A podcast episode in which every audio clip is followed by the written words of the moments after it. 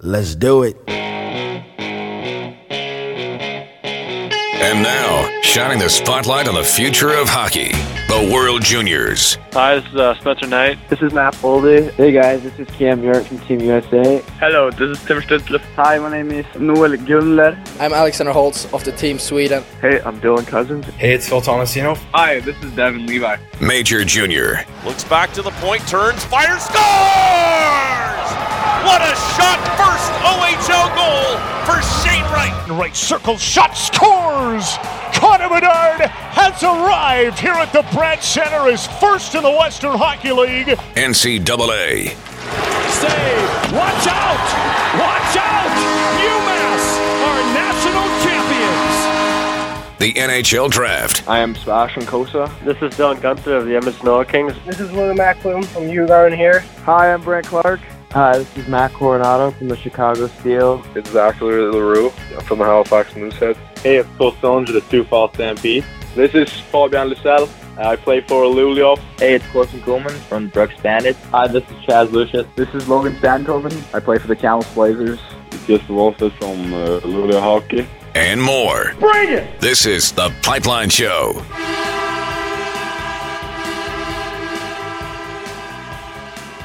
Round two in the WHL and the Ontario Hockey League. The Alberta Junior Hockey League has reached the final and is nearly over. The BCHL final is set to go. The USHL's into the conference finals. And don't look now, but the Quebec Major Junior Hockey League is getting into the fray as well. The Q playoffs start this weekend. Welcome to the Pipeline Show, everyone. My name is Guy Flaming. Great to chat with you again this weekend. The Pipeline Show is brought to you by Wilhauk Beef Jerky. It's Alberta's best beef jerky with two locations, one in Leduc, Alberta, that's the original, and Spruce Grove, Alberta as well, both just on the outskirts of Edmonton. But if you're in Western Canada, then the good news is you don't have to make that drive in. You can order it from them. Any order, any size, anywhere in Western Canada, they will ship it to you. Just contact Trent in Leduc and they will take care of your order.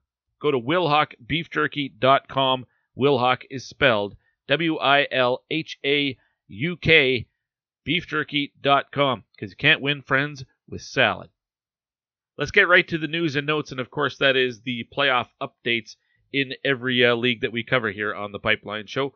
In the WHL, gets going on Thursday night, which happens to be in about uh, four hours' time from when I'm uh, recording this right now. The Edmonton Oil Kings and the Red Deer Rebels getting set to kick off round two. The other series in the Eastern Conference features the number one ranked Winnipeg Ice and the Moose Jaw Warriors. Both of those series should be terrific. In fact, all four series in the WHL now are going to be great. Kamloops is hosting the Vancouver Giants, and the Seattle Thunderbirds are connecting with the Portland Winterhawks for a great rivalry there as well. So all of those series start this weekend. Shifting gears to the OHL, we had uh, two exciting finals. The Kitchener Rangers knocked off the London Knights in Game 7 in overtime uh, to advance to the next round. Now, they're going to take on the uh, number one seed Windsor Spitfires, so it doesn't get any easier. And the Flint Firebirds also going to a Game 7, but for the first time ever, they are now into round 2 in the OHL. So exciting for the Firebirds and their fan base. Uh, they get to take on the Soo Greyhounds. And on the other side of the bracket, Hamilton will connect with the Mississauga Steelheads and what should be a great series, the North Bay Battalion squaring off against the Kingston Frontenacs. All of those series start on Friday and Saturday, with the exception of Hamilton and uh, Mississauga. They also begin on Thursday. Here are the matchups in the Quebec Major Junior Hockey League's first round. Now that the regular season is done, remember they ended two weeks later than the Dub and the O uh, because of the uh, the big COVID break in the middle of the season. Uh, so the, now that they get to start, here's what the first round looks like: Quebec against Chicoutimi. Moncton starts on the road against the Charlottetown Islanders. The Memorial Cup host St. John Sea Dogs will take on the Rimouski Oceanic. Bathurst against Halifax. Sherbrooke against Baie-Comeau. Val-d'Or begins on the road against the Gatineau Olympique. Shawinigan will face Rouyn-Noranda, and the Drummondville Voltigeur facing off against the BB Armada.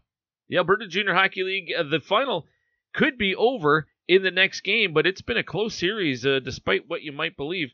The Brooks Bandits, the number one ranked team in the entire Canadian Junior Hockey League, uh, and have been pretty much all season. They're up 3-1 in the series against Spruce Grove, but the Saints won the first game of the series 7 to 3. The Bandits won the next 3 consecutive games all by the same 4-3 score, two of them in overtime. That's how close this season uh, this series has gone. It could very easily be 3-1 for Spruce Grove. Now game 5 is back down in Brooks, so the Bandits looking to uh, win the Inter Pipeline Cup at home on Saturday. The finalists in the BCHL for the Fred Page Cup, uh, they have been determined now. The Penticton Vees will square off against the Nanaimo Clippers. Nanaimo eliminated Langley, and Penticton got past West Kelowna to get to the BCHL final. The uh, conference finals in the USHL are set. The Eastern Conference will see uh, two teams who have uh, upset their way to get to this point. Muskegon took out Dubuque in round two. They will square off against Madison, who uh, upset Chicago. So Muskegon and Madison will collide. One of them will get to the Clark Cup final, and they will face the winner between Tri City and Sioux City. The Tri City Storm, the number one ranked team uh, in the USHL this season. College hockey news Boston University has their new head coach. That will be Jay Pandolfo. The sad news is Illinois has uh, decided they are not going to pursue their uh, option to go to Division One and uh, with a hockey program. So no Division One for the Fighting Illini. Nate Leaman has uh, signed a, a, contract extension at Providence to uh, be the head coach of the Friars for longer. And Michigan State has found their replacement for uh, Danton Cole, getting him from the same place that they got Danton Cole from. That will be from the U.S. National Team Development Program. His name is Adam Nightingale. He's been the head coach uh, for the U18 squad. All guests join me courtesy the Troubled Monk hotline. The tap room is open in Red Deer. You can place your orders online and pick up in three places. If it's in Red Deer, you can pick up right at the tap room. If you're in Edmonton, you go to the Bountiful Farmers Market, and in Calgary, it's at the Calgary Farmers Market. But you place your order online at troubledmonk.com/shop. And if you happen to go into the tap room, they have an assortment of apparel as well. I'm going to be stopping in next week because the Oil Kings and the Rebels are playing, and I'm going to be traveling down uh, on my own because uh, play-by-play man Andrew Peer will be on the bus. But I definitely want to be there, and uh, I'll be calling the helping call those games. Those go on Monday and Wednesday, so I'm going to stop in Leduc, pick up some beef jerky. Then I'm going to get to Red Deer, stop at the Troubled Monk uh, Tap House, and uh, see the boys, and maybe pick up uh, a new hoodie or a T-shirt or a hat or something like that while I'm there, and then go call a hockey game at uh, my favorite stop in the Western Hockey League, the Centrium in Red Deer. Uh, two other news items to pass on to you. The 2023 World Junior uh, Hockey Championship will be back in Canada. Of course, the 2022 one was in Edmonton at Christmas time and ended really prematurely. They're going to replay it this coming August. Well, the 2023 will be back at Christmas time, and it will be in Halifax and Moncton. So, Halifax, Nova Scotia, and Moncton, New Brunswick. First time Moncton's been able to get on that sort of a stage. It was a really, really successful event in Halifax. Man, that seems like it was, uh, I, I don't remember, 2010, something like that. So great to see it getting back out to the East Coast. Uh, and lastly, the NHL Central Scouting uh, final rankings have uh, been released. In fact, just coming out today as I'm speaking with you. I think there were 53 WHL players who uh, made the list. Uh, I just saw that the USHL uh, says they've got 79 players on the uh, final ranking. I, they always include uh, former players, guys who have moved on to either college or decided to play major junior. And they'll also include players who basically spent the entire season in high school. So they say it's 79 players. It's 79 players with some ties to the USHL, not necessarily guys who played in the league full time. They also include all the U.S. national team development program players, whereas every other scouting agency does not. And that's because Team USA only plays a third of their games in the USHL uh, during their draft year. So a little bit different, but I understand why the USHL does that. Lastly, before I get to the guest list for this week's show, reminder ProStockHockey.com is your online source for authentic pro stock hockey equipment, whether it's sticks or gloves or tape. Check out their Twitter feed right now, Pro Stock Hockey at Pro Stock Hockey, as uh, they're giving away an autographed PK Subban stick. Saw they also got a new shipment of gloves from the Calgary Flames, and some sticks from the New Jersey Devils uh, recently added. Uh, visit them online at prostockhockey.com. All right, this week's guest list three guests uh, for you. And we will begin with a preview of the upcoming second round in the WHL in the Eastern Conference. Now, the East and the Western Conferences, no crossover this year. Uh, so my guest is really only going to focus in on the, the Eastern Conference as uh, Les Lazaruk is his name. He's the voice of the Saskatoon Blades. They were just eliminated by the Moose Jaw Warriors, so I wanted to get Les's take now that he's uh, unbiased as the four remaining teams. Not his isn't one of them, uh, so we pick his brain and uh, a lengthy conversation, but well worth your time as we look at the WHL's second round. From there, we'll go to the uh, Quebec Major Junior Hockey League playoff preview. Willy Palov from the Halifax Chronicle Herald will set the table out east, and we will end it with a 2022 draft spotlight segment. A guy who's getting a lot of buzz, especially after his performance, well, really all season long with the U.S. National Development Team, but with uh, the United States playing very well at the World U18s, although they did not win gold this year. That goes to Sweden. Uh, but it was still a pretty dominant performance up until the gold medal game for Team USA. Frank Nazar, the third, is my guest. We'll get to know Frank in the final guest segment of this week's show. But we begin with the look at the WHL second round in the Eastern Conference. Les Lazaruk, the voice of the Saskatoon Blades, is up first here on the Pipeline Show, brought to you by Wilhauk Beef Jerky. Hey, this is Ben King of the Red Deer Rebels. Puts it on goal, scores! Ben King tipped it home, and the Rebels win it 4 3 in overtime. And you're listening to The Pipeline Show. When the night has come and the land is dark and the moon is the only light we'll see. WHL Playoff Hockey returns to Rogers Place. And your 2022 Edmonton Oil Kings playoff passes are on sale now. For only 129 a seat, you get access to every home playoff game the Oil Kings play. And the more we play, the less you pay. Be there as NHL first rounders Sebastian Cossa, Kaden Guhle, Dylan Guenther, and the powerhouse Oil Kings chase the crowd. Edmonton Oil Kings playoff passes are on sale now. Great family entertainment at Rogers Place all WHL playoff long starts at just $129 a seat at oilkings.ca slash playoff pass. You're listening to The Pipeline Show with Guy Flaming. Is the cheapest drug there is. Hey, we're back on The Pipeline Show with Guy Flaming, and we're going to begin this week's episode uh, with a, uh, a look back at uh, what happened with the Saskatoon Blades in the WHL's uh, playoffs and uh, wrap up the, the season from the Blades' perspective, and then we'll get into uh, previewing the rest of the Eastern Division uh, or excuse me, the Eastern Conference in the WHL is uh, round two about to kick off. But uh, of course, if we're going to Saskatoon, that means uh, our good friend Les Lazaruk, the play-by-play man for the Saskatoon Blades, back on the Pipeline Show. Les, great to catch up with you once again. How are things? Uh, things are okay. I mean, it's starting to warm up. It's starting to actually feel like spring again, uh, Guy. After a couple of weeks of winter type weather, uh, yeah, it, it feels nice to actually be into May and feel warm again you know, it's funny because we get half rain and half snow. It seems like in the evenings around here, and I'm not sure it's it's well, we're into May now, uh, but a couple of nights ago we had it again. So yeah, it's it seems Crazy. like uh, just doesn't want to end. But uh, well, it, unfortunately, that's the segue uh, endings, and uh, this season is now over for the Saskatoon Blades after a uh, a tough series against the the Moose Jaw Warriors. ends up a four games to one victory for Moose Jaw, but uh, it's been a few days now. When you look back at that series, what do you take away from it?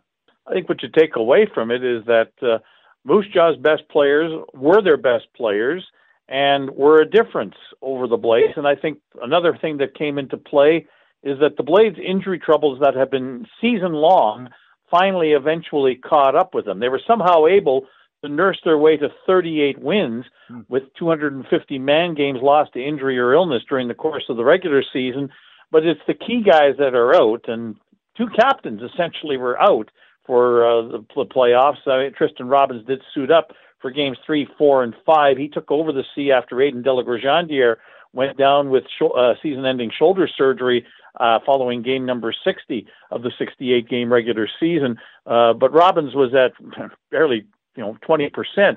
of his effectiveness due to a high ankle sprain. He was only playing on the power play against Moose Jaw, and there aren't as many of those during the course of a playoff series as there normally is during the regular season. So uh, his appearances were limited. No Delegrandier. That definitely helped, uh, or hurt, I should say. Uh, and then uh, for Moose Jaw, uh, Denton Mateychuk. I, I can't say enough good about this young man who's going to be a first round pick. Guy, you know better than I do, but he's just tremendous uh, from what I see of him. And uh, he has the ability to dictate the pace of play when he is on the ice. The puck seems to find him all the time, and then it just becomes a matter of what does he want to do with it, and how fast does he want to go, and where is it going to end up going to. He seems to be in total control of that, and that was on full display in the five games against Saskatoon. Well, I know uh, about a month and a half left in the regular season. Moose Jaw came through Edmonton and laid an absolute licking on the the Oil Kings. And I, mean, I seem to recall it was six one or eight one or something. It was like ridiculously one sided in that game. And Mateychuk was uh, one of those guys, and and Jagger Firkus and and uh, Brayden Yager. Uh, I mean, they they had a pretty and Daemon Hunt was still in the lineup then. So uh, the Warriors, even without Hunt, uh, seemed to uh, finish off the Blades. But those injuries that you were talking about, I mean, those obviously catch up to a team.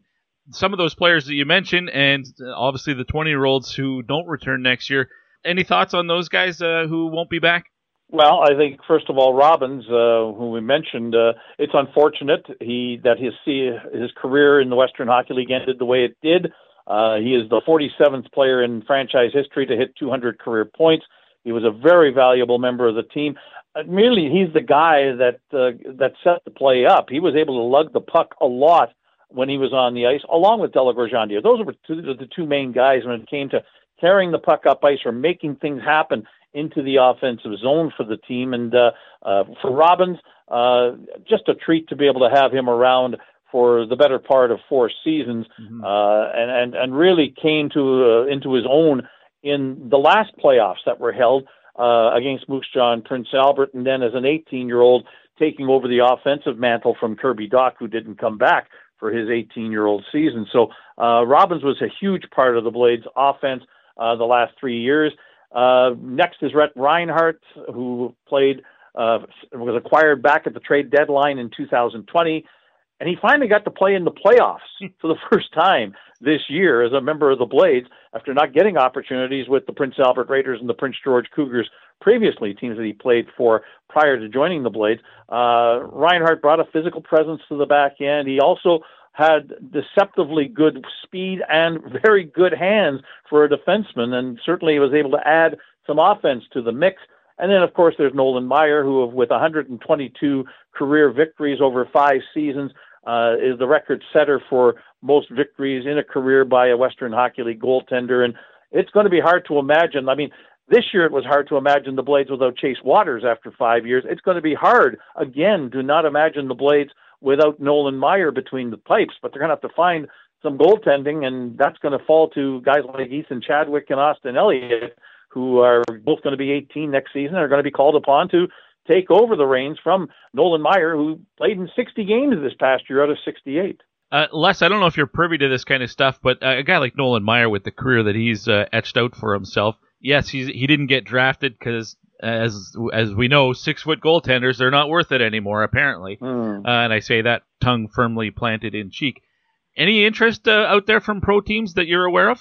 Not that I'm aware of. And when they had the season-ending media availabilities on Sunday, Guy, he said that there has not been anything as of yet come his way to himself or to his agent. Wow. I know that the Blades are very committed to helping him out to find something professionally if not in North America, then maybe overseas in Europe. Um, it, seems a shame that the young man from Yorkton can't even get an invite to a development camp at the National Hockey League level, and not just because of the six foot thing, Guy. Let's let's call a spade a spade here. He got lit up, unfortunately, in a gold medal game at the World Under 18 Championships, or was it the Hlinka Gretzky tournament? I can't remember which one. But he gave up three goals early against the United States, and that really, I think, set him back in the eyes of a lot of scouts and a lot of National Hockey League teams. Mm. Even Hockey Canada themselves kind of turned their back on him, and that's just just very unfortunate as far as I'm concerned because he has proven time and time again since then and before that that he is very, very capable. Yeah, I agree with you. And uh, well, let's hope that uh, he does get a pro deal if he wants one, and if not, there's the, always the U Sports option. You Go play another Yeah. four or five years. I mean, he's certainly earned it uh, with uh, his time in the WHL. So he's got lots of hockey still ahead of him. Absolutely. Les Lazaruk is the voice of the Saskatoon Blades, and uh, the, the other reason I wanted to get you on, Les, is because now you have the unbiased perspective at the rest of the Eastern Conference. We got four teams left. It's Winnipeg against Moose Jaw, Edmonton against Red Deer. Maybe we'll start with the uh, the Eastern uh, teams with Winnipeg and Moose Jaw. You just saw a lot of the Warriors. You've seen Winnipeg throughout this season. How do you size up this uh, second round matchup? Well, I think uh, it's it's a little bit more of a hybrid, uh, not necessarily a hybrid, but Winnipeg is is maybe a little bit more of what the Blades are, and that's uh, a speed team, a skill team, a team that's going to try to uh, move quickly, transition the puck well, and and and score off of the rush, score off of their opportunities. Uh, the Warriors are going to have to be aware of that. They had to be aware of that against the Blades because that's how Saskatoon plays. They try to play fast. They try and quick up the puck and get things going into the offensive zone quickly and catch you unawares. The Winnipeg Ice do that and do it better, quite frankly, than the Blades do. Do it better than anybody else in the league, quite frankly. So uh, the Warriors are going to have to really be on their game, and their defense, their team defense, is going to have to be good. But the defensemen are going to have to be good. And uh, as much as I mentioned Mateychuk and being able to put, put up eight points and a goal included in the series against the Blades, and being, in my mind, the MVP of the series, he got able support from his defense partner Lucas Brenton, also alongside the, the second pairing with 20-year-old Majid Kadora, along with uh, Max Warner, who came back from injury just in time for that first round and ended up scoring three goals mm-hmm. in the series against the Blades. So a bit of an offensive revelation there for the Warriors. And then on the third pairing, uh, Cole Jordan is a veteran defenseman, 19 year old who is NHL drafted. All five of those guys are going to have to be at the top of their game in order to handle what Winnipeg's going to throw at them.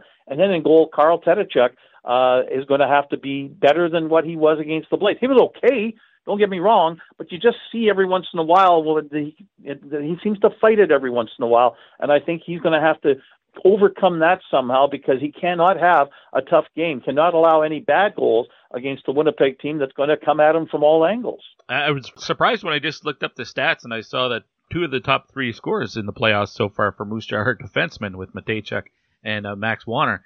Uh, and but that's you know Ryder Korczak's got five points and Atley Calvert has five points. It's not like they're not showing up uh, on the score sheet or anything like that, but they're getting definite uh, contributions from their back end. Any idea? And it's not your team, so I don't know if you're again privy to this or not. But any chance Daemon Hunt is uh, available at all in this series? My understanding is, and the Warrior people won't say it publicly, but I've heard the whispers that they're hopeful that Daemon Hunt will appear if this series goes beyond the first four games. Mm. So that is something to possibly look forward to with regards to the Moose Jaw Warriors is getting Damon Hunt back. The Minnesota Wild have been very, very careful with him and his lower body injury. Uh, and I'm, my understanding is, is that he could probably play, except the Wild have been really careful. They don't want to lose their uh, one of their prized prospects to an injury again come the playoffs ahead of what is likely going to be his first professional season as a 20 year old coming up in the fall. So um, Daemon Hunt could very well be back, and if he does, then that's definitely going to be a big help to the Warriors. But they're going to have to win at least once, I think, before they see number 10 in the lineup with Moose Jaw wearing the captaincy. And that will be a tough challenge because the Winnipeg Ice are a very, very, very good team. For, finished first place uh, in the entire Western Hockey League and in the playoffs. Uh, I mean, they made fairly short work of the Prince Albert Raiders. They uh, did lose the one game, but they, they pumped PA 10 1 in game three and 8 2 mm. in the, uh, in the uh, deciding fifth game. And they did uh, the first three games without Matthew Savoie uh, who came back in, or the first two games rather. I don't know how banged up he is, if it's a Tristen Robins uh, type situation for Matthew Savoie or not. Looked okay in the the uh, bits that I was able to watch, but uh, the uh, the Winnipeg Ice. Give me your assessment of that team and what makes them so powerful. Well, again, I think it's just the fact that they've got so much speed and skill, especially up front, but even on the back end as well, with Ben Zloty and Carson Lambos, uh, Nolan Orzeck. That's that's just a tremendous group of people that have that offensive mindedness, that ability to transition and turn defense into offense in a heartbeat. and and and really catch you off guard. Odd, odd man rushes are not uh, an uncommon thing for the Winnipeg Ice when they're going well and and and at top speed. So I would expect that that's going to be a handful for the Moose Jaw Warriors. I, I like Winnipeg. Winnipeg to me is at one end of the spectrum when it comes to how a team plays in these playoffs in this Eastern Conference, and the Red Deer Rebels are kind of at the other end of the spectrum. And then the Edmonton Oil Kings are kind of smack dab in the middle as they can play it either way. But Winnipeg isn't going to go out there and try and run you over, bowl you over, be ultra physical. They've got some big guys. They've got guys like Jack Finley and Cole Muir up front. Owen Pederson can help out in that respect. On the back end, though, they're not overly physical. Uh, I mean, Lambos' game in that respect. Orezek plays a very solid defensive game back there. But the Ice are more known for their speed, their skill, their ability to put pucks in the net and Daniel Hauser has provided them with excellent goaltending for the better part of his uh, two seasons now, a 16 and 17 year old year with the Winnipeg Ice. So they're they're a tough go uh, for anybody just because of what they'll throw at you in terms of speed and skill. Well, the Ice will be the favorites going in. They've got home ice advantage, and uh, there was a you know a fairly significant cushion for them atop the standings ahead of uh, the Moose Jaw Warriors fair to say that uh, it's their series to lose, or do you think uh, Jaw is a realistic um, a contender to to win this series? No, I think it's Winnipeg's series to lose. I, I think Moose Jaw is capable, uh, but they have to play near perfect every time out. They can they cannot afford to have any kind of defensive breakdowns. They cannot afford to give up odd man rush after odd man rush against Winnipeg because the Ice will eventually capitalize if they don't right away capitalize on odd man rushes. Les Lazaruk of the Saskatoon Blades, the uh, longtime broadcast voice of the Blades. Would you celebrate the which game was it? Twenty five hundred earlier this season. No, that that's that's Craig West is twenty five hundred. He's older and more experienced than I am. I, mine mine was two thousand back in February. Oh well, that, that's twenty five hundred metric games. I'm just converting it. He's yeah, south. Exactly. He's south of the border. All right, uh, let's let's let's go to the other series, uh, the Edmonton and Red Deer series. For me, I, I've been looking forward to a one day these two teams meeting in the playoffs because it, it's like PA and, and Saskatoon. You, have seen those rivalries over the years. Well, Edmonton mm. and Edmonton and Red Deer have never met in the playoffs when it or, or when they were on equal footing. I think the only time they've actually met, uh, Red Deer uh, had like Ryan Nugent Hopkins and, the, and that group, and Edmonton was it was before their their run of uh, three trips to the WHL finals. So they were on opposite ends of that cycle. This year, this is almost a coin flip in my mind. And I know on paper everybody's going to be picking the Oil Kings, I think, but those Red Deer Rebels, that's a pretty darn good team. Do the the um, the tail of the tape for me on this one, Les. Well, again, like I said, Winnipeg is one of those teams that's going to go at one end of the spectrum. They're going to go high offense, high octane, speed, skill. Red Deer's at the other end. They're brute force, uh, you know, older, experienced. Uh, they will just grind you and grind you and grind you. I mean, one of their lines is, is, is just phenomenal for what they're able to do as far as working the boards and just wearing you down. And I'm talking about their captain, Jaden Grube, at center, with Dallin Moline and Jace Isley on either wing. Mm-hmm. To me, that is as effective a grinding line as you'll find in the Western Hockey League, and maybe as effective a grinding line that I've seen in this league in a few years' time. And as a result, if that line is able to do what they want to do, then they can make things very difficult on the Oil Kings and allow for the guys who do the scoring, for the most part, that's Arshdeep Bains and Ben King, to be able to do their thing, especially if they happen to get power play opportunities. That's going to be a key for Edmonton. It's going to stay out of the penalty box, not allow that Red Deer power play to get unlimbered, and let Bains and King do their thing. Uh, but Kalen Lind and Jaden Grube uh, have to be, uh, Jeff Larson have to be contributors as well up front for the Red Deer Rebels. It can't just fall down to two guys for them in order to be successful.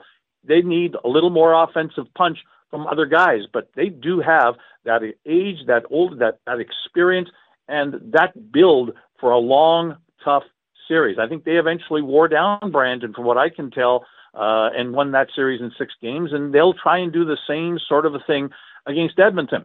The Oil Kings, in my mind, Guy, are kind of the hybrid between the Ice and the and the Rebels. They are built for the long haul. They have an older, experienced group. They have all those guys who played in the World Juniors for as long as it lasted, unfortunately. uh, but I mean, that is just a tremendous squad that Kirt Hill has built up in the Alberta capital. And uh, really, by all rights, if you want to play it fast and speedy and skilled, the Oil Kings can do that. You want to play tough and physical? The Oil Kings can do that too. They can play it any way you want to play and be successful at it. Hence, as a result, I think that Edmonton is the favorite, but I'm not going to sleep on the Red Deer Rebels and say they don't have a chance.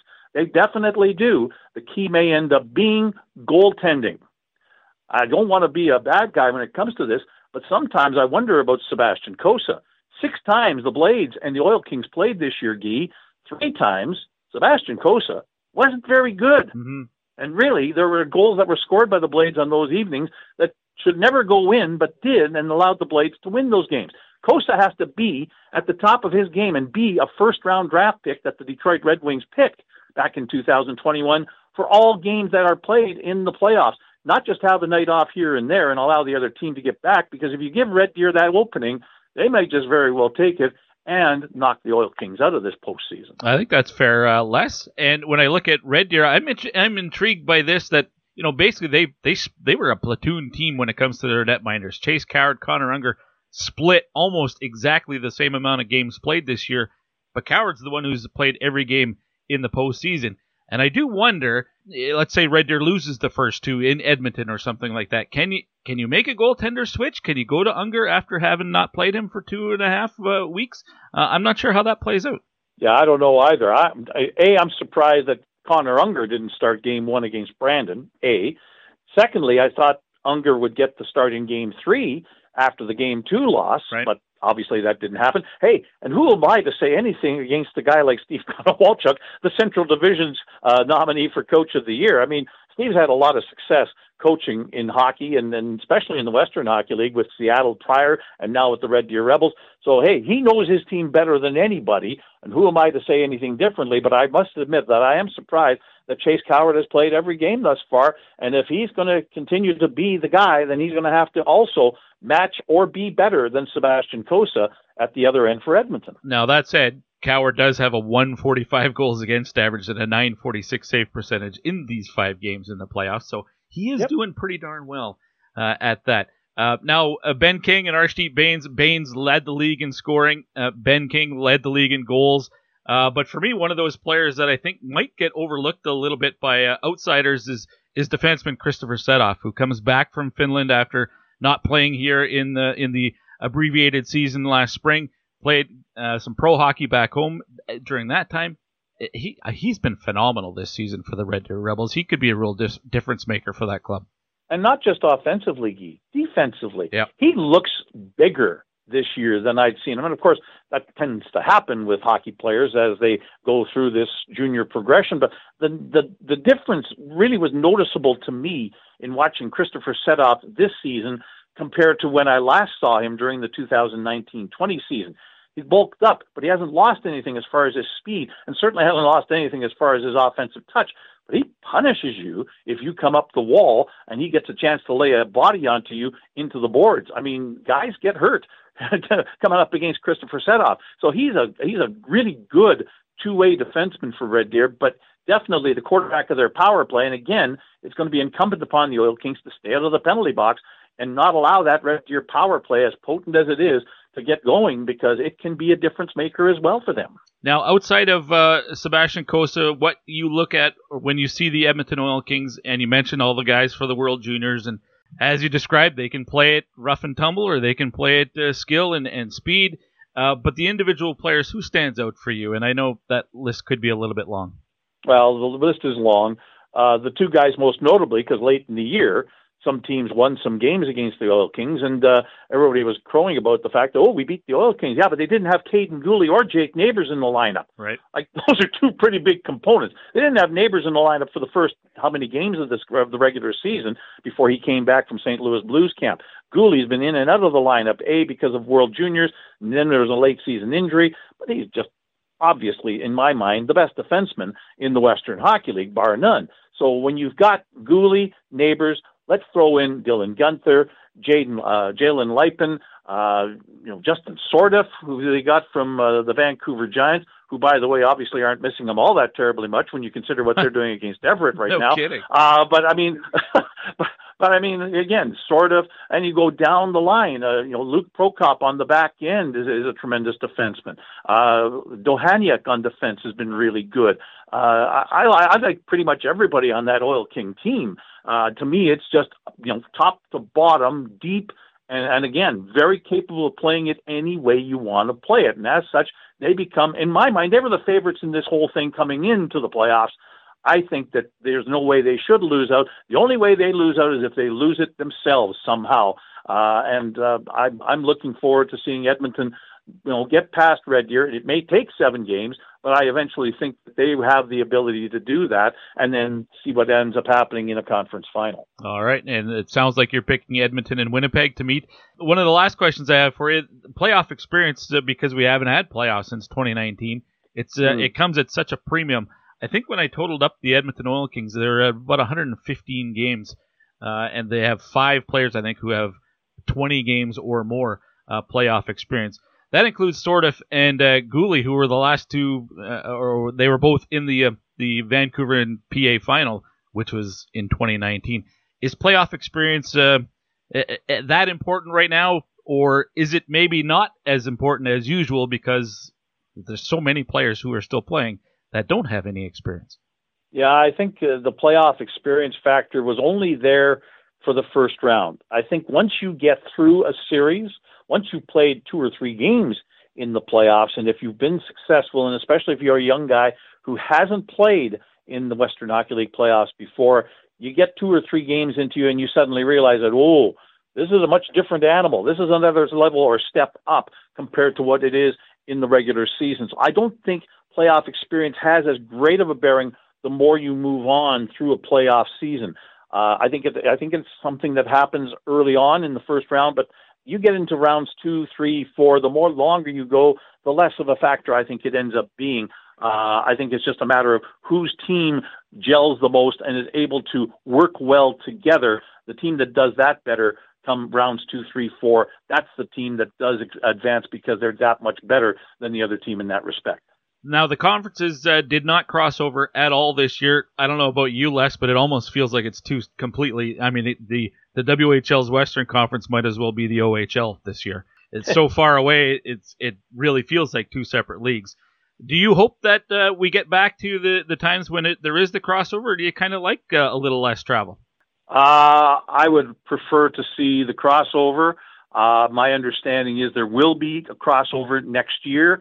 Uh, I've already heard about when the Blades trip to BC is next year. Uh, I've also heard where the Winnipeg Ice are going to be out of their rink here uh, at the University of Manitoba for renovations in the not too distant future, and uh, those renovations are going to be taking a little while, and that they may end up having to be on the road to start next season. So those are things that are that uh, that are coming up. Uh, but uh, my understanding is is that there will be the, the the the crossover and interconference play next season, and I for one like it.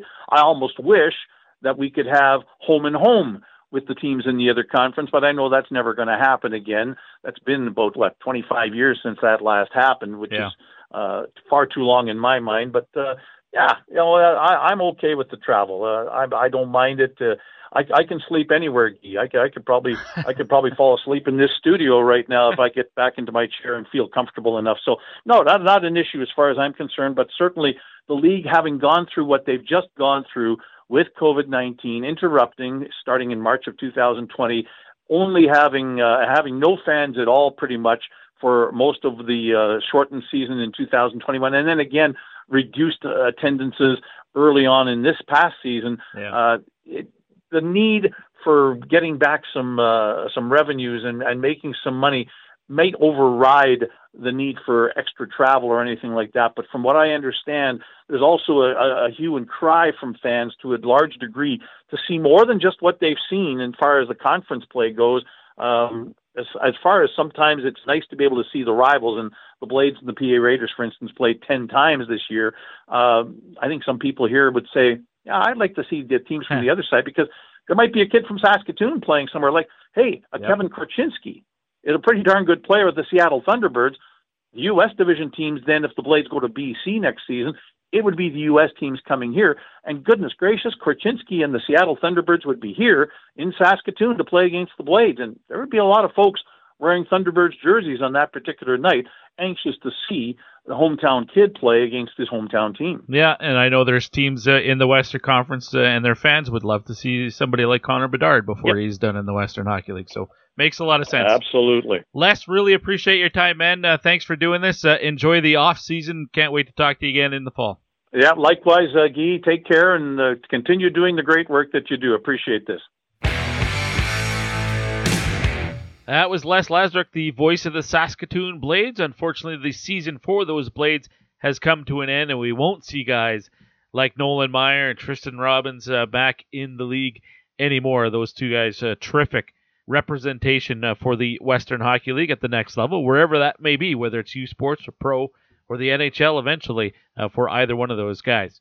Give me your thoughts on the second round of the WHL's Eastern Conference playoffs. Winnipeg against Moose Jaw, Edmonton against those Red Deer Rebels. Hit me up on Twitter at TPS underscore Gee. Maybe I'll run a little poll for each series uh, in the WHL and have the uh, the audience vote on that. But I think both series have the potential to be long ones. I really hope that uh, Moose Jaw is able to get Daemon Hunt back into the lineup close to 100%. I do think it could come down to goaltending in that series.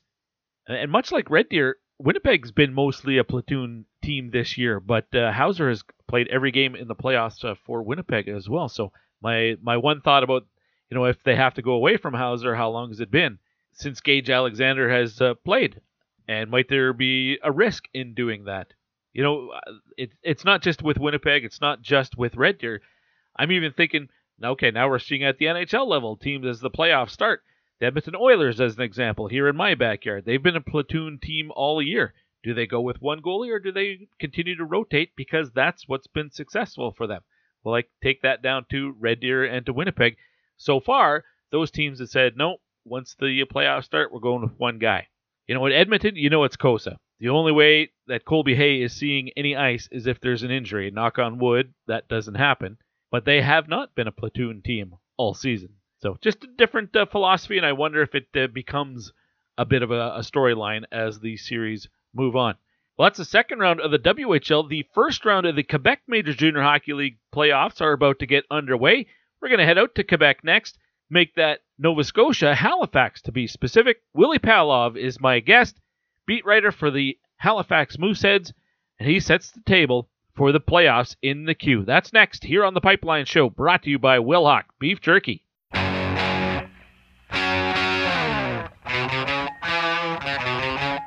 Steered away by Fitzpatrick. In the end, Woods picked to the front. They score! It's Ben Olivier Groulx. Benoit Olivier Groulx gives the Mooseheads a 6-5 lead with four and a half gone here in the third period. Hi, my name is Bo Groulx from the Halifax Mooseheads, and you're listening to Pipeline Show.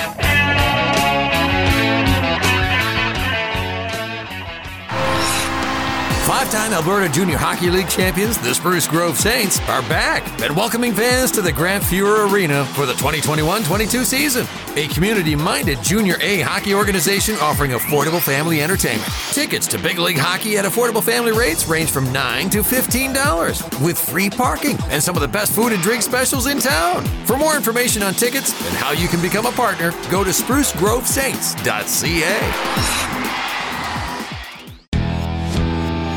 You're listening to The Pipeline Show with Guy Flaming. Oh, my. Hey, we're back on The Pipeline Show with Guy Flaming, the program brought to you by Wilhauk Beef Jerky, Alberta's best beef jerky at WilhaukBeefJerky.com. We just got through uh, previewing the WHL's uh, second round of the playoffs in the Eastern Conference. From there, we're going to the queue as the playoffs get set to begin this coming weekend. And uh, Willy Palov from the uh, uh, Chronicle Herald in Halifax is my guest. Uh, Willy, welcome back to the Pipeline Show. How are you? I'm great. Good to talk to you as always. Uh, it's a pleasure to uh, get some time with you as well. And maybe let's start with what's different about this year's playoffs because I know it's not the good old best of sevens in all four rounds. So what's changed? Yeah, well, we're closer to that. I mean, if you remember last year, um, I'm not even sure you could call that a playoff. They had yeah. some sort of wacky one game plan in some places, and then a best of three final. I mean, they did the best they could. Um, but no, it was it was uh, by the seat of their pants for, for obvious reasons, right? So yeah, they, you'll best of five, and um, as you know, most years in in the CHL, uh, the favorites advance in a best of seven anyway, and, and sometimes you get a top seed playing a bottom seed, and it's a little bit ugly. Uh, and the sweep is kind of painful to watch. So this is fine. You know, it, it's I kind of like it. It's uh, gonna make some intensity right off the first game. I mean, you always have that anyway, but now, yeah, you lose one at home or two at home, and all of a sudden it's uh, a panic. So it's all good. It's going to be pretty pretty much a regular playoff. I haven't been able to track down a, an actual bracket or a, a playoff tree yet, but uh, here's the matchups in the first round as far as I can tell. Moncton against Charlottetown, Rimouski and St. John. Uh, you're uh, closest to the Halifax Mooseheads. They're taking on uh, Bathurst. Val-d'Or has Gatineau, Rouyn-Noranda against Shawinigan. Uh, the BB Armada and Drummondville, Chicoutimi, Quebec, and uh, Baie-Comeau against Sherbrooke. Did I get all that right? I'll take your word for it. I know I went Yeah, through that pretty quick. just- yeah, the season just ended yesterday, and uh, you, you know you sort of scramble to to get some work done on the team you cover, and um, that all sounds right. But if you can believe it, there were a lot of series. In fact, more than a couple that were still undetermined until the end of the day. So uh, yeah, I'm still still sort of sorting through the dust myself. All right. Well, the team you're nearest are the Halifax Mooseheads. Uh, they go into the playoffs against the Bathurst uh, Titans. And uh, w- how much was separating them in the regular season? Is this a, a series you expect to go the distance in all five games, or do you think this uh, could be a short one for some reason? Well, I tell you, like at Christmas time, uh, Bathurst really loaded up. They were already pretty loaded up. They went all in. They got some major pieces. Halifax obviously is still pretty young, so they didn't do a whole lot other than bringing a free agent from uh, Junior A, a good free agent. Uh, and then the next couple of times they played, Bathurst just pumped Halifax. Um, but you know, but then a couple of weeks ago they split a series, and then all of a sudden Halifax got hot, and uh, Bathurst kind of went in the tank. Like they've lost four or five heading into the playoffs. Uh, their last game yesterday, they got pumped 10-2 by Charlottetown. Uh, meanwhile, Halifax, they're, uh, they've won seven in a row, 11 of 13. So, you know, you got a, a, best of five now where, where the tons and tons of pressure all of a sudden on the Titan. And, uh, the Mooseheads, they can go in there loose. They got nothing to lose. They consider themselves a building team and they got swept. Nobody would be surprised, but they go out there and win one or even two up in Bathurst to open it. Oh my gosh. Hmm. Uh, it would be something. So it's, you know, I get to watch that series closest. So I'm looking forward to, to, to a decent one because as I mentioned earlier, not all first rounders are, right? What's the status of uh, Zachary L'Heureux? Every time I, I, I notice he's not playing, it's either because he's suspended again or because there's some sort of injury, but I never can really figure out sometimes which it is and if it's an injury, how significant it is. Uh, what are you hearing about L'Heureux? Well, this, this is an injury this time. And, uh, I'm going to say it came up 10 or 14 days ago, something like that. And, uh, because it was so close to the playoffs, uh, you know, it's like trying to break into Fort Knox. Sure. Um, so I don't know. I mean, I have a feeling if he hasn't played lately, he won't play. Um, and even if he does play, he won't be 100%. So, you know, I, I've checked in for a status update like you do, uh, today, the, no answers, but, uh, of course that doesn't surprise me. Um, but yeah, it, it, based on what I think and what I've seen, uh, I would maybe think he, he, he dresses for game one and is, you know, not at 100%, and then we'll see. But, uh, or he doesn't play at all. But something's definitely bothering him. All right. Uh, I know Elliot Desnoyers had a, another terrific season 42 goals this year in 61 games, 88 points. Jordan Dumais led the team in scoring, though, with 109 points. We don't hear about this guy all that much. I had him on the show, well, I don't know, about a month, month and a half ago, uh, right around the, uh, the uh, CHL top prospect game, which he wasn't invited to uh, for some reason. Mm-hmm. For those who haven't had a chance to watch him play, can you give us a bit of a you know uh, your perspective on him and, and why we're not hearing more about him? Because 109 points is uh, a ton of production for a, a draft eligible player. Yeah, in fact, uh, his 109 points just beat the Moosehead franchise record of 105, Hmm. which uh, for a 17 year old that uh, Jonathan Drouin set. Um, and in fact, that was the most points by a 17 year old, I think, since Sidney Crosby 17 years ago. So that's a ton of, points for a kid who's on a team that's not a elite contender. So he can put it in the net. He can make plays. He's unreal on the power play. Um, I'm not saying his ceiling is this high, but his style is kind of like Mitch Marner. You know, he's a really, he's quite small, not, uh, not going to blow you away with any kind of speed, but just really, really good hands in small spaces and, uh, can execute in a lot of different ways. But that size problem is, is probably what's scaring scouts off. Um, he's only, I think he only has three minor penalties all year. So he's, he's not going to be a guy that can initiate a lot of contact. Um, he can be pushed off the puck. Um, he doesn't blow by you on the outside. And, and I don't say all that to say, um, he's inadequate in any of those areas, but if you're a scout, then you're trying to project whether he's going to be able to, uh, do that at that pace at the next level. So I think he, he might be a second rounder and, and somebody might be really blown away with his last month or six weeks of the season and take him maybe late first. Um, but yeah, he's kind of been hovering around that third round range all year and, um, his April will definitely help him. I mean, I think, I don't know the stats right in front of me. But I think it's something ridiculous, like 36 points in his last dozen games, maybe. It's Yeah. crazy. So, uh, he, he's got talent. There's no doubt about that. All right, Willy Palov from the Chronicle Herald in Halifax also uh, writes with uh, Saltwire and uh, scout and contributing editor uh, for the Red Line Report uh, for all you draft junkies out there. Uh, all right, they're taking on Bathurst. You already said that the uh, the Titan loaded up at the deadline. Uh, from a Halifax perspective, who do the Moosehead have to focus in on and worry about the most when it comes to uh, Bathurst? Yeah, I mean, the number one thing is depth. They have three crazy good lines and uh, a really good goalie. Again, Bednar, Detroit pick, um, really good defense.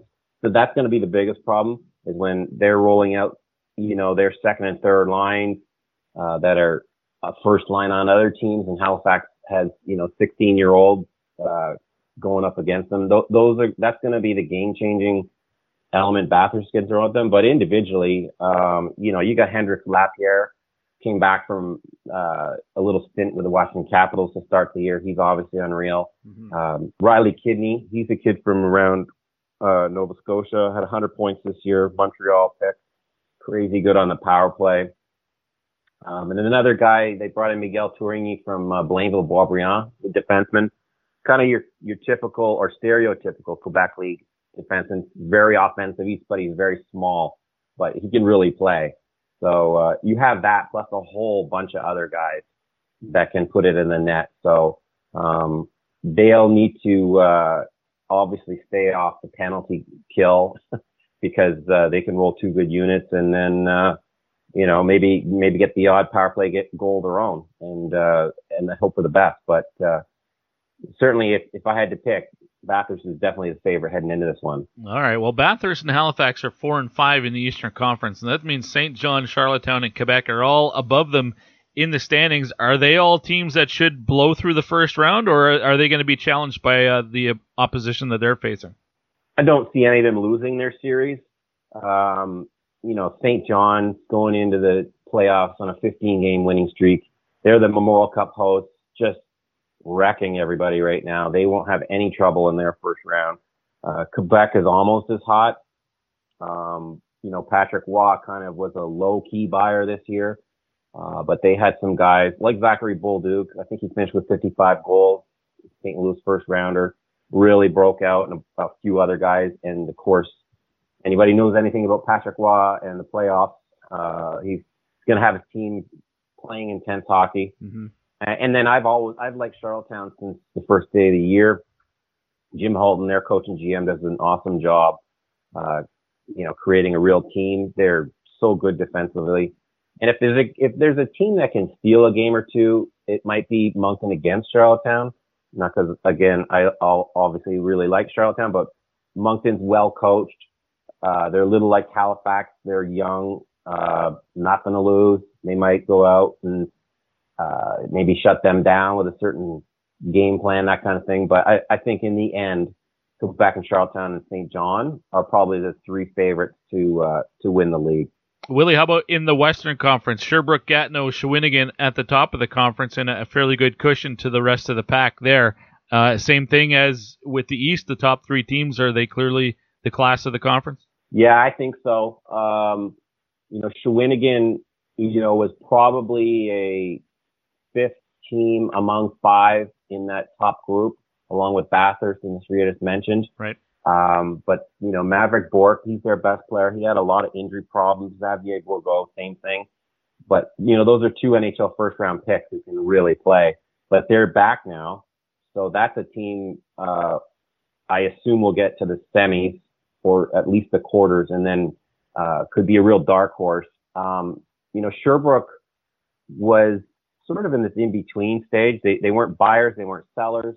Uh, they're just they just kind of stood pat and and had a really, really good year. Joshua Roy, um, he was the, the first overall pick in the Quebec League draft a couple, three years ago, I think.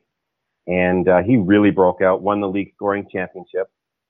And, uh, they have a really good import goalie. So yeah, they're good. And Gatineau is a lot like Halifax. They, they've, they've built around their, their 17 year olds. Uh, if I remember, they had four first round picks two years ago. So those kids are all good. Um, and probably overachieved a little bit this year, but uh, you know, when you're talking about a full Quebec League season, a second year player in August when you open camp is not the same player uh, in May when you're starting playoffs. They're so much more mature. So Gatineau is going to scare some people just because they'll be loose. It's not their year to win it all, but mm-hmm. um, they're well coached and they're organized and they're fairly deep with young players. So you know, again, they're, they're going to they're to be a bit of a spoiler, maybe. Outstanding, Willy. As always, really appreciate your time. It was a quick look at the uh, upcoming uh, Quebec Major Junior Hockey League playoffs, but uh, well worth checking in again, and hopefully we can do it uh, once more time at least before the Memorial Cup rolls around in St. John. Yeah, anytime. I love talking to you guys. It's Willy Palov from the uh, Halifax Chronicle Herald, longtime beat writer for the uh, that paper covering the Halifax Mooseheads. Uh, and I did not know, but uh, he's been a long-time scout for Redline Report as well, Kyle Woodlief's uh, outfit. Did not know that, but makes a lot of sense. He knows what he's talking about for sure. Let me know who you uh, have coming out of the Quebec Major Junior Hockey League this year. We know St. John is the host. Who's going to join the Sea Dogs for the Memorial Cup this year? Let me know on Twitter at TPS underscore Gee. At least one more guest to come this week, hopefully a 2022 Draft Spotlight segment. But as I'm speaking with you right now, for the benefit of you uh, patrons who get early access and are going to hear, you know, this past interview before the full episode comes out, as I'm recording this right now, it's Tuesday. I'm expected to have a, a 2022 Draft Spotlights interview either Wednesday or Thursday, but it is unconfirmed at the moment. So hopefully we will have that for you next here on the Pipeline Show, brought to you by Wilhauk Beef Jerky. This is Logan Stankoven. I play for the Kamloops Blazers. The Blazers, Stankoven, left wing trying to work around Dory, and uh, Stankoven and shoots! Score!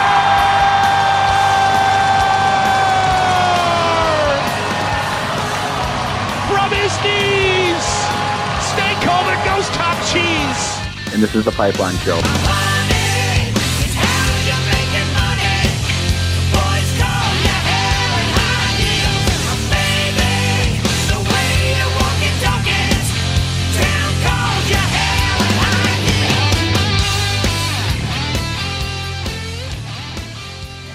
Passion, talent, development.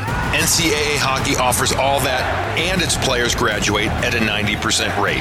NHLers Kyle Turris! Wow, what a goal! and Duncan Keith. And future NHLers Tyson Jost and Dante Fabbro all took the campus route. Whether you are a fan or a player, nothing compares to college hockey. Visit collegehockeyinc.com and follow at college hockey. Champions of the college hockey world! You're listening to The Pipeline Show with Guy Flaming. You know, I hear the camera adds 10 pounds. Looks like you've eaten five cameras. Hey, we're back on the Pipeline Show with Guy Flaming. The program brought to you by Wilhauk Beef Jerky. It's Alberta's best beef jerky. Uh, but we're going to end this week's episode with a 2022 draft spotlight segment. Get to know another player who is eligible for the upcoming NHL draft. And uh, my guest, just coming back from Germany with some hardware, not the color he was hoping for, but a strong performance as usual for Team USA at the World U18s. Uh, my guest today is Frank Nazar. Uh, welcome to the program, uh, Frank. I appreciate you making the time. How are things? Yeah, thanks for having me. Uh, things are going well. Happy to be home.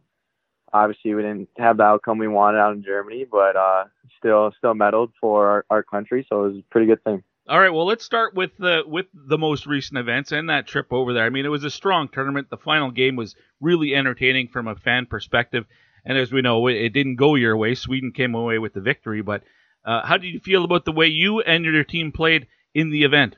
Yeah, I, I thought our team played great. Yeah. Uh, like every game, we we kind of dominated, and, and even the last game, we had 55 shots. They only had 15. Mm-hmm. And you know that that's just hockey sometimes. Like sometimes you you dominate the game and you just don't come out with the win. And honestly, if that's if that's a seven game series, I think we win the next four, and it's and and it's us. But uh, that's that's just what happens sometimes. So true. Red Berenson on this uh, very program. Well, maybe he might have said it to a lot of people, but I remember in the 2011 Frozen Four, Michigan beat North Dakota, and they were badly outplayed in the game. And after the uh, afterwards, he said, "Hey, it's hockey. Sometimes the best team doesn't win." Uh, and in his case, Yep. that that was his team that went on uh, after being outplayed. But for you guys, I mean, 55 shots in that final. And sometimes it, it just you just run up against a hot goaltender like that, and, and he was all world that, in that one. Yep, hundred percent. Overall, the course of the season, are you happy with the way things went for you? I know this the last couple of years with the program, you really build up to the World U18 final in your second season at the program. But you know, you're looking back on your career uh, over the last two seasons. Are you happy with your experience? Yeah, I think the the national team development programs is the the right place to go, and I don't think I would have wanted to go anywhere else besides here. I definitely develop more as as a player and and actually like a person, and they they teach you how to do everything respectfully and just help you with the future. And as a player perspective wise, like going into there, like honestly, I, I didn't really know much about the game of hockey. I knew just go out there and like try to score really. And they kind of taught me about like the aspects of it and the features about like playing defense and like sometimes it's okay like if you have a defensive shift or you go out there 30 seconds and even though you don't get an offensive play like maybe you dump it in and get a change and get it going but it definitely helped me come along as a player so i i, I wouldn't change a thing Uh, What you just said, uh, it was I read the story. Uh, Scott Wheeler wrote in the Athletic, just did a feature on you this week. Tremendous read for those who haven't had a chance to read it. I, I highly recommend it. But what you were just touching on before you got to the program, you were kind of uh, like this gifted individual, the way he describes it, uh, playing on your club teams. And it wasn't until you got to the program where you sort of learned how to become a team player. You go from a team where you were the obvious number one best player on uh, the squad to a team where everybody was in that same position, and now you got to learn how to work together as a unit. Uh, Did that come naturally, or did that take some time? no it, it definitely took a little bit of time I, I didn't go in thinking I was, I was the best player or anything. I just I went in with an open mindset, so it wasn't me trying to show off against other guys or anything. And I actually struggled a little bit in the first couple like a month or a couple months and and I I ended up just like putting my head down and getting to work and realizing like all right, I just got to work harder for what I want. It's not going to come as easy as as it was previous years. And like even the previous years, it wasn't that I wasn't like a like a team player. It was more of just like it was okay if I cheated a little bit more than than now because now if you cheat, it's just puck's gonna end up back your net. So And you changed position here a little bit too. Weren't you playing on the wing for uh, most year uh, years before this one, and and were um, at the program at least, and then they moved you to the middle? yeah, actually, my first time playing center was at the program. That's crazy. Yeah, that was my that was my first time, and it ended up going pretty well. Had a had a pretty good night with Howard. We ended up putting up like five points, and and honestly, like I, I wouldn't have gotten the opportunity if a few guys weren't out from COVID. So I I kind of got lucky from that, Wow. and it must just be like destiny, hopefully. Well, you look back at the your first year in the program, the U17 season, and uh, everything going around with COVID and having to, to steer around all of those uh, distractions on the ice and off the ice with the uh, tournaments being canceled and things like that. it hasn't it doesn't seem to have affected your development overall, and maybe that's a credit to the program itself. Is that fair? Yeah, hundred percent. I think honestly, it's not a it wasn't a bad thing. Obviously, for the world, it was a bad thing, but for like our training standpoint, I almost think that it was a little bit better because we got to spend more time at the rink and more time training, and there wasn't as many teams going to the rink and skating and taking up like some of the ice time that we could get. And honestly, I, I think it it helped us just get that one step like a little bit better, one percent, a little bit better each day, and I, I think it was a good thing for us. Interesting. All right. Uh, I don't know if you're a guy who sets uh, statistical goals for yourself at the start of the season. I want to get this many goals or this many points. Uh, do you do that? No, not. I, it's funny that you actually say that because I've never really thought about like doing anything like that. So. Oh, that's interesting. There are players who do. Uh, but uh, for yourself, then, if I say, "Hey, 70 points," did that surprise you or anything like that? Do you have a response? I mean, is do the stats mean much to you? I, I get the sense you're more of a team success is is primary sort of guy.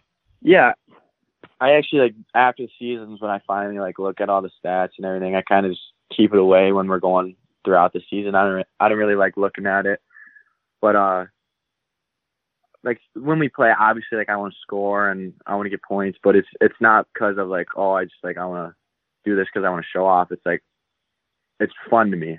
If you get what I'm saying, it's like I want to go out and have fun when I play. Yeah. And scoring, getting a nice assist, like that's that's fun to me. So that's kind of like why I do it, not to like stack points or whatever. Frank Nazar the third, and uh, I said I wasn't going to do that, but I did anyway. Uh, Frank Nazar the third uh, of from Team USA is my guest here on the Pipeline Show, and uh, Frank, we what we like to do is open this segment up for uh, the benefit of uh, casual hockey fans. This is a, a the, the Pipeline Show is a junior and college hockey show, so my regular audience will know a lot about the program and the USHL and, and junior hockey and college hockey, but There'll be a lot of casual NHL fans who listen to a segment like this simply because you're a draft eligible player and, and they might not know anything about you. Uh, so, for the benefit of that uh, segment of the uh, the audience right now, uh, maybe let's start at the beginning. Where'd you grow up? Mount Clemens, Michigan's where I grew up and uh, I started playing hockey at. Just at the, I learned to skate in Mount Clemens. And how far from Plymouth is Mount Clemens? It's about 45, 50 minutes on traffic. So pretty close. I, I, mean, you're in comfortable surroundings. Then it's not like you're a guy who's uh, had to relocate from Florida or California or uh, the uh, the East Coast or something. Yeah, no, I, I mean, I grew up playing at the USA Arena like my whole life, playing against Compuware, and and there's tournaments up here, so it's like it was a little unfamiliar, like getting outside the rink, but uh, nothing nothing too bad. So I, I, think I was extremely lucky about lucky about that. Did you go to OHL games when the Plymouth Whalers were still playing out of there? No, I did not. Oh, okay. Uh, all right. When did the uh, the program sort of come onto your radar, and did you know much about it? You know, as a, a nine or ten year old, or is it like when you're 13, 14, did it start you know started gaining your attention? Yeah, once I was I was like 12, around that age, that was when I started to realize like what the what the program was, and went to a few games and seeing all those guys like go through that the process that I'm going through right now, and and it kind of just made me realize like this is where I want to go, and I didn't really know much about it. I didn't know what they do. All I know is that they're playing for their country, like Team USA. Like who wouldn't want to do that? So that's kind of what I just look forward to.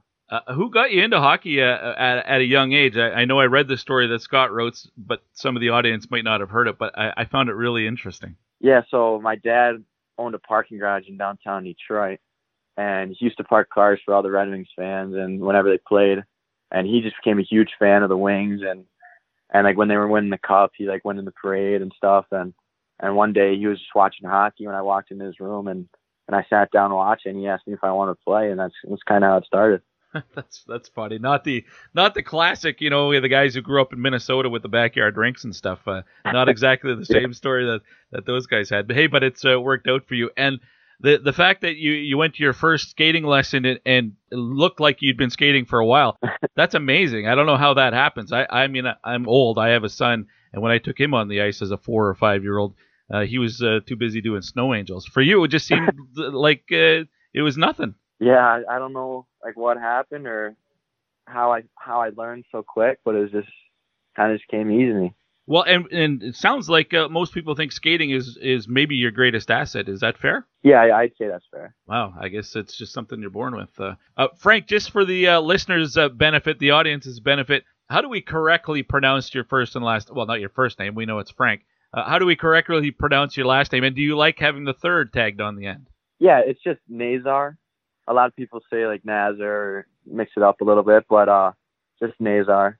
And yeah, I, I like to have the third when it, it's written down. I think it it kind of if my grandpa's like watching something and, and they hear it, he just he loves to hear that. And every now and then to make him cry, just just seeing the third. So that's that's kind of the reason why I like it. For those who haven't had a chance to watch you play, they'll look at the stats, see 70 points in 56 games, and and uh, you know your season in Honey Baked is just ridiculous. 49 goals, 127 points in 55 games, but that, the stats might not tell the whole picture. So how do you describe yourself as a player, Frank? I like to say that I'm a, a two-way center who who likes to score goals and set up plays. I think that I play both sides of the ice fairly well, and I like to turn def- good defensive plays into great offensive opportunities. I like to play quick and off the off the rush, and I like to put the puck in the back of the net. Uh, and if you're a, an effective center, that means you got to win some faceoffs. Now, not being a centerman until you got to the program, was that a a, a skill set that you really acquired here in the last uh, year and a half? Yeah, I wasn't like when I first started playing center, I wasn't too great at the draws. I kind of had like an idea about it, and then uh, I actually talked with Ryan Kesler, who who was our coach for a little bit this year, and he helped me out a lot on just like techniques and and how to read what the guy's doing. But like I'm still not like super great at them, but I, am working on it. All right, so that's uh, one thing you can uh, work on uh, when you get to to Michigan and beyond that. Uh, we'll talk about Michigan in a second. Uh, Frank Nazar the third is my guest here uh, on the Pipeline Show. Over the course of your time at the at the program, you get to play USHL competition, the international component as well, and and the NCAA Division One opponents. Do you have a preference? Which one of those three opponents is uh, your favorite? I would say it's probably a, a tie between the, the NCAA games and the international games. But uh, USHL games, they're fun. Uh, every but sometimes you kind of like underestimate your opponent, and games get a little um like bad from our side of, of it. Hmm. So uh, I I just think it's it's more fun personally to play against like the NCAA guys who are way older and, and stronger, and it's just I feel like it's a little bit more of a competition. From a, a challenge perspective or a development perspective, I would think those college games would be uh, a lot more beneficial. Yeah, hundred percent. That said, something about playing international and, wearing well, you get you get to wear your uh, national colors every game, uh, Team USA, but uh, doing that on international soil's got to be a, a thrill. Yeah, it's just it's super nice to be able to put on that that jersey, and hopefully that's not the last time I got to against Sweden. But uh, it it's just the more the more you you talk to people and they find out who you play for, it, the more they realize or you you realize like how big of a deal it is. Like just walking through the airport on our way home, a lot of people are like, "Thank you for," or like they ask how we did, and I'm like, "Oh, we got silver." They're like, "Oh well, way to way to represent the country," and it it kind of shocks you. You're like, "Oh wow, people actually like realize that and recognize it." Nice, uh, Frank. Uh, I, I want to ask you about Michigan, uh, of course. So why that program in particular? I know you're that close. Is it just because it's so close and familiar territory for you as well, or I mean, obviously the the program is exceptional track record for getting guys to the next level and into the NHL. There's no second guessing in that regard. But yeah, I'm sure you had options. Uh, why did you decide on the the Michigan Wolverines? Yeah, basically just just uh it, it was in the in the area. Obviously, I grew up in Michigan, so it's kind of always been a Michigan fan and Michigan hockey, and all the guys they put through their program that go to the NHL and make a difference. They're like their first year, so that's that's kind of a big deal. I don't want to like go in and kind of be stuck and not doing too much. So I think Michigan would be the best route for myself to help me get to that that spot. Uh, there, there's a coach there that I've known for a good amount of time, Brandon Naurato. He actually just got hired, so that's that's one thing I, I'm super excited for and looking forward to in the future. Just working with him. I think that's just going to be the best place for my development. And then you got some familiar faces that'll be uh, joining uh, the team as well. Seamus Casey uh, that you played with this year, Rutger, Rutger McGroarty, who's been on the show, and I think you've been uh, teammates of his for two or three years now, even before the program, right? Yeah, not not the U15 year, but uh, 12U and like 13U, we were we were teammates. Well, so I mean that'll be nice when you, you get to take that step with uh, some familiar faces and had that shared experience. yeah, it's always good knowing someone like where you're going. Uh, Frank, I know in that story uh, that Scott wrote, uh, there was, I mean, it starts off at the at the beginning, basically saying that you made it clear to your family and your friends and even your advisor you don't want to talk about the draft uh, during the course of the season because you're focused on uh, playing and and uh, improving and getting to the World U18. Now that the U18 is done and really the next thing on the calendar is the draft, do you feel a little bit more comfortable talking about it now? yeah, I just talked to my advisor about this, and I, I haven't looked at well before the tournament. I didn't look at any like other stats or anything like that, or rankings or anything, right? Or like articles on myself, and and now yeah, it's kind of more a little bit comfortable. Like if he sends one my way or sees something cool, it's like it doesn't mind me to bother me to look at it because it's there's nothing like I'm going out to to play for now. So now it's just getting ready for that that day to come. So are are you a social media guy or are you one of those that doesn't have any Twitter or Facebook or anything like that? No, I I have like Instagram and uh, basically that's about it. So I I don't really go on Twitter or, or Facebook to look at it to look at much. All right. So when you're on a team like the program this year, that I mean, there's how many guys on the roster? 24, 25 guys, and probably 18 of them are going to get drafted. How do you not get uh, hear anything about the draft or as little as possible? That's got to be a challenge just to just to avoid it. Yeah, a little bit. Uh, kind of just if somebody's like talking to me, I kind of just t- try to tell them like, hey, I don't really want to hear too much about like what's going on with the draft, and I just I just like to focus on the season like at, at hand, and and the guys don't really talk about it too much. Maybe now, but but like during the season, it's like no, we're we're focused on like what we're here to do, not not what's to happen after. So it's it actually like it wasn't too bad. But every now and then you'll get someone that brings it up, and yeah, it it, it may be a little annoying, but it, it's like whatever. You can't really do much about it. So. So now that the season is over and you've started to look at things for the draft, and uh, I'm sure you've noticed all the rankings that everybody has you well inside the first round and, and probably in the top half of the first round. When you see that, are you surprised or are you okay? That's what I expected. That's what I hoped for. How do you feel about it? Um, honestly, like I, I feel pretty neutral about it. It's obviously like uh, people who are making these these rankings or, or putting these out. It's they're not the the ones picking the the guys in the draft. So mm-hmm. I don't really think too much about them. It's more about like what's going to happen that night and and uh, I'm excited to go to the combine and talk to these teams, more teams, and see how they feel and and basically like go from there because I can't really base what uh what like other guys write or or think about it because like you'll never know until you get there. That's true. Uh, one of the questions I, I, like to ask all the guys, you know, does it matter where you get uh, taken? Does it matter if you're a top ten guy or you know if you're later in the first round or even you know a second, fourth, seventh round guy? Does it matter to you outside of you know bragging rights and that competitive nature that everybody has? Does it really change anything? Personally, to me, my my whole dream has been just to go first round. I I could just like imagine walking up on that stage and like shaking everybody's hands and that's kind of just something I've been dreaming of my whole life.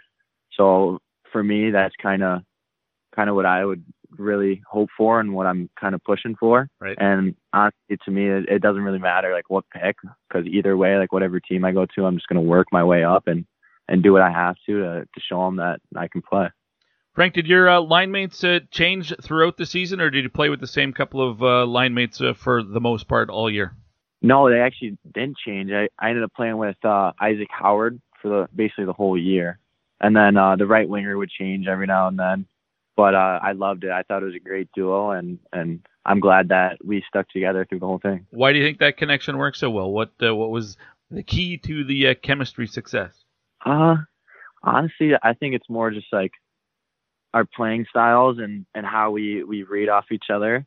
Like sometimes he goes to spots that I don't go, and I go to spots that he doesn't go, and and when we're in the offensive zone, he's he's pretty easy to find open in the slot. And honestly, you give him the puck in the slot, and most most of the time it's going to end up in the back of the net. It's a good opportunity. So I think it's it just worked out that way.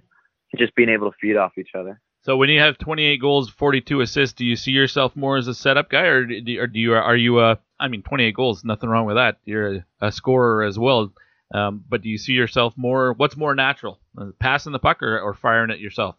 I would say honestly it's a little bit of of both. But if I have a two on one, depending on like how I'm reading the situation, I'm just going to make the best play. But I'm most likely going to think pass first because I feel like that's just like the odds of that play working out and and going in into the back of the net. And I think that's just like the smarter play. If you know what I'm saying. Frank, uh, growing up as a, a, Red Wings fan, favorite player uh, along the way? Uh, th- throughout like Red Wings. Yeah, or, or if, uh, was there another player in the league somewhere else that uh, was your favorite guy? Yeah, when growing up, when I first started getting into like AAA hockey, it was always Sidney Crosby. That was kind of the guy I looked up to. Just him and his beauty days and his, his like golden days. He was right. on. I mean, even right now, he's still unreal. He hasn't put up less than a point per game, and and his all of his NHL season. So it's just amazing. Uh, no, nothing wrong with picking Sidney Crosby, that's for sure. Well, Frank, listen, uh, I really appreciate your time. I enjoyed the conversation. Uh, best of luck at the draft, whatever happens, and uh, maybe we'll chat again once you're at Michigan with the Wolverines. Thanks for doing this. Yeah, no problem. Thanks for having me. Here's Frank Nazar from uh, Team USA, the U.S. National Development Program, coming home from Germany with a silver medal at the World U18 Championship. Terrific season, terrific uh, couple of seasons with the National Development Team and uh, looking forward to seeing what he does as a member of the Michigan Wolverines. That will wrap up this week's episode of the program. The uh, WHL playoffs continue. Round two starts this weekend. The Edmonton Oil Kings, the Red Deer Rebels, meet on Thursday. Moose Jaw versus Winnipeg, and Kamloops hosting Vancouver. They get going on Friday. The Portland and Seattle series doesn't start until Saturday, but the WHL round two kicking off this weekend, and playoffs everywhere else uh, continue on so if you can, get out and uh, watch some playoff hockey because uh, it's exceptional stuff. Quick thank you to everybody who has been signing up to become a patron at patreon.com slash the pipeline show. Look for some new features, I believe, coming in the next uh, little while. I don't know if that's in the next month or two, uh, but Patreon rolling out some new features, things we can look forward to. Go to patreon.com slash the pipeline show. Get early access to all the interviews that you hear on a full episode of the show such as this one with Frank Nazar. Had the chat with him on Wednesday. Patrons were able to hear that shortly thereafter, whereas everybody else is getting it uh, when the full episode is released. Next week on the show, more playoff updates. Might track down somebody who was over in Germany to watch the World U18 and some other irons in the fire. Lots of ideas, but no set plans just yet. Uh, maybe I'll update patrons on that over the weekend. But until next week's episode, get out and watch some playoff hockey if you can, so that we can chat about it next week, right here on The Pipeline Show. Brought to you by Wilhauk Beef Jerky. My name's Keith Flaming. See ya.